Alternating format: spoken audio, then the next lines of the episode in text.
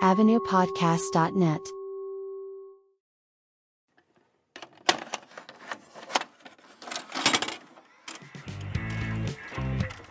This is Chris. Hello there. And some people say he has questionable taste in movies. So he's on a mission to find out if this is true. By watching the most painfully bad movies he can find, to see if he can get any pleasure from them. Oh, I do feel queer. Welcome to B D S M, Bloody Dreadful Shite Movies.